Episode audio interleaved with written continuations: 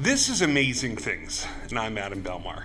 Today, a field trip to Capitol Hill in Washington, D.C. to deliver a report to Congress on how NIH research funding is having a powerful impact on the economies of rural states. Join us as we go under the dome of the U.S. Capitol for a front row seat to a very special briefing. The Amazing Things podcast is presented by United for Medical Research because America's investment in medical research through the National Institutes of Health is making amazing things possible. Learn more at unitedformedicalresearch.com. Biomedical research and science are creating more than new treatments and potential cures. In Alabama, Arkansas, Kentucky, Maine, Mississippi, Montana, and West Virginia, they are also providing much needed jobs, tax revenue, and hope. And that's the message that our guest, Alex Curry, Senior Director of Federal Relations for Vanderbilt University Medical Center and the President of United for Medical Research, helped deliver to Congress. Alex, welcome to Amazing Things. Well, thank you, Adam. It's uh, great to be with you today. I'm looking forward to our conversation. So, this podcast is one of the things that we do at United for Medical Research. But perhaps the most important thing we do is providing members of Congress with important, detailed information about the impact that our federal investment in biomedical research through the National Institutes of Health are having. Tell us about this report that you helped brief Congress on and what led us to this exploration. That's right, Adam. And, and we're very excited about this report that we just released. Um, and the genesis of this idea really focuses on the return on investments in rural states of NIH investment. So, for a long time, I think there's been a, a good level of understanding about what is the, the impact not only on health outcomes and new uh, cures and, and treatments for uh, uh, folks uh, that need uh, these therapies, but also the economic return on investment for jobs, for uh, the, the life science industries and communities uh, across the nation. Now, you, you take a place like Massachusetts, where there's maybe a big cluster of That's right, Cambridge, everybody knows about biomedical it. research. That's right.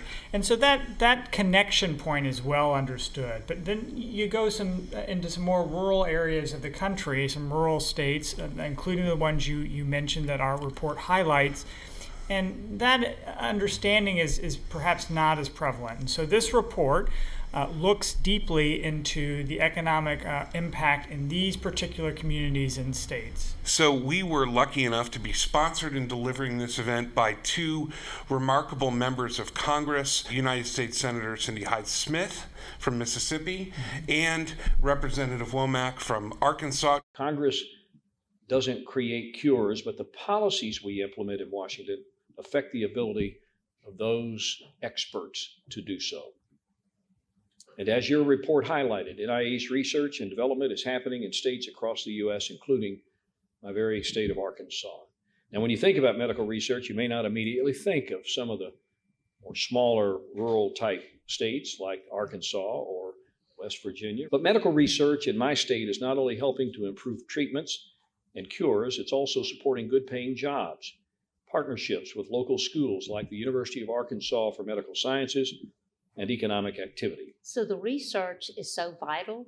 Today is really important of what you're unveiling. Medical research, the budgets for this is so critical. It's such a huge economic impact on our area as well. I am one grateful U.S. Senator for everything that you spend time on doing because I've been the recipient of it, but I know how important it is please know I'm your advocate, I'm your friend, and I'm a pretty good fighter. The research community has been very blessed by several years of bipartisan, bicameral support for the NIH. And, and I'm, I'm here today saying that thankfully it looks like that is going to continue yeah. into the future, and not least because of leaders like Senator Hyde Smith and Congressman Womack.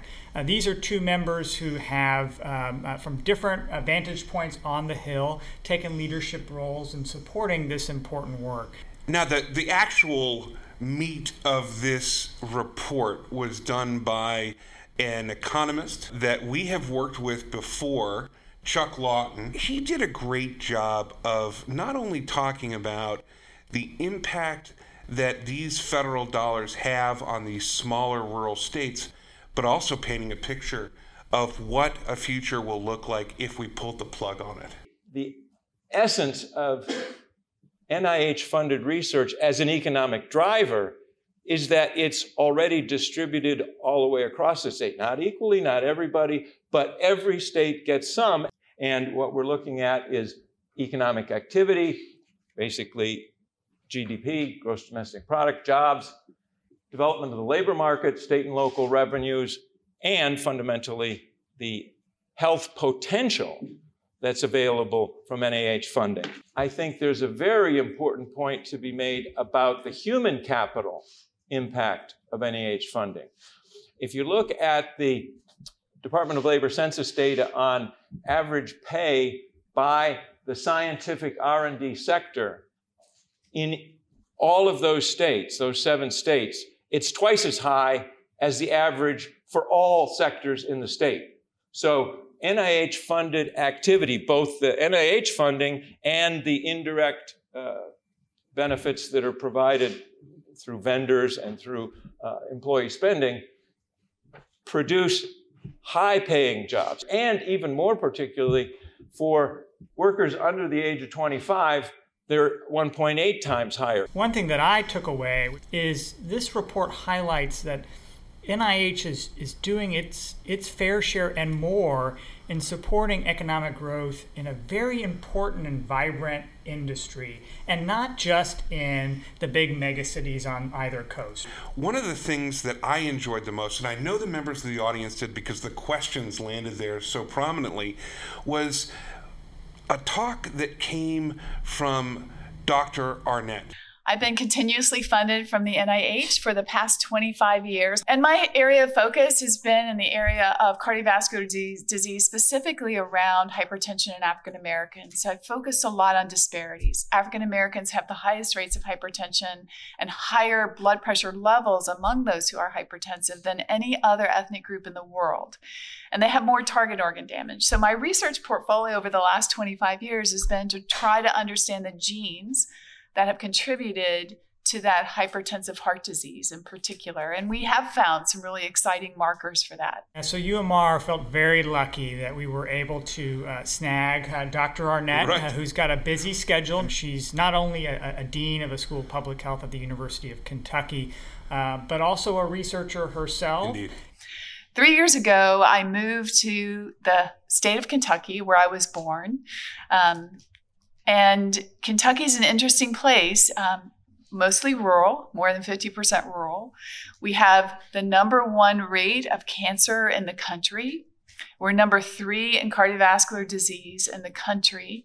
And the opioid epidemic really started in eastern Kentucky, um, western West Virginia, um, and our state has been ravaged by these health outcomes. In many ways, uh, Dr. Arnett echoed some of the remarks early on from Senator Hyde Smith about the differentiated nature of life in rural states and how our culture impacts our health and how studying diverse group of Americans makes all the difference. Our other guest, George Blau, a survivor of ovarian cancer, a beneficiary of NIH research into cancer, that was really powerful. I'm a 28 year ovarian cancer survivor. I've been 21, I've been stage four for 21 of the 28 years.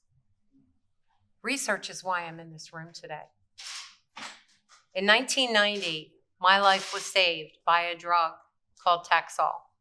That drug started from the bark of the Pacific yew tree in 1962. The drug didn't make it to the market until 1990 where many women, mothers, wives, sisters, daughters died waiting for the drug. The drug didn't make it because the government funding wasn't there. I didn't think I would live to be 45, but thanks to research and Taxol, I'll be celebrating my 73rd birthday this June.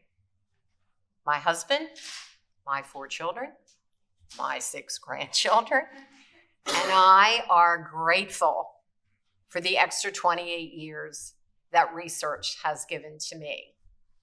We need the funding and we need the research to continue. Yeah, George is a remarkable woman and, and, and somebody that has um, such a, a, wonderful story to tell because, as, as, you mentioned, she is a cancer survivor. Yep.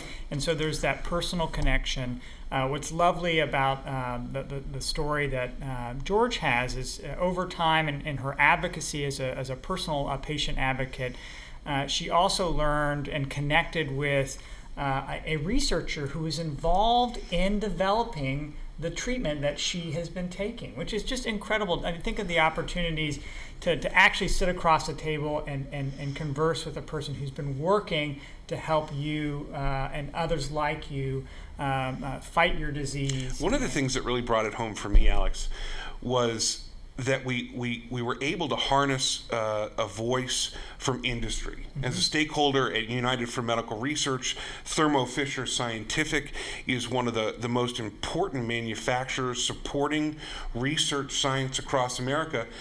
But did you know, and most people did not, that they have a very important manufacturing site in Alabama? And we had this fellow, Carlos James an engineer uh, who has come up in his own state and really driven labor force education and his own community forward tremendously as he leads this great business effort for Thermo Fisher. NIH funding is very, very important to rural areas. It plays a significant role, especially in a state like like Alabama. Our factory, we, we have been in existence for over 15 years, and we, we've experienced a lot of growth we grew from 30 people up to over 140 people.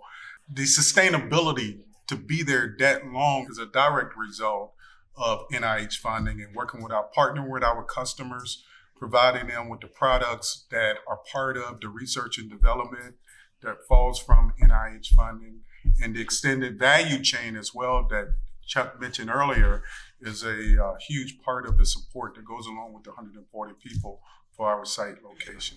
Yeah, Carlos is great, and uh, I think you're absolutely right, Adam. What was nice to have uh, Thermo Fisher and Carlos on the panel was I'm pretty convinced that this was a perspective that perhaps is underrepresented mm-hmm. in this context yeah. uh, for policymakers.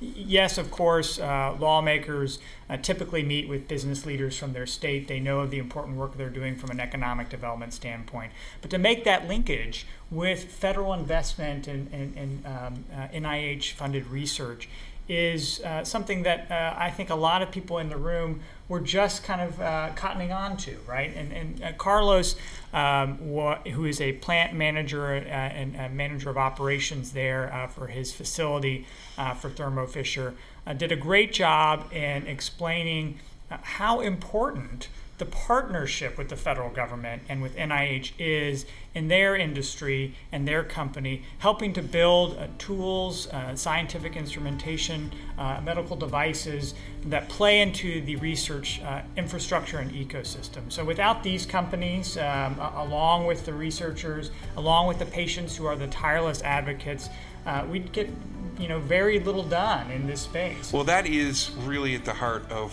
what United for Medical Research is all about.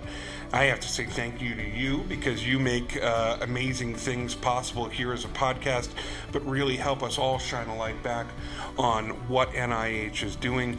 Thanks for being here on Amazing Things. My pleasure, Adam. Thanks uh, for having me here today. The Amazing Things podcast is presented by United for Medical Research because America's investment in medical research through the National Institutes of Health is making amazing things possible. Learn more at unitedformedicalresearch.com.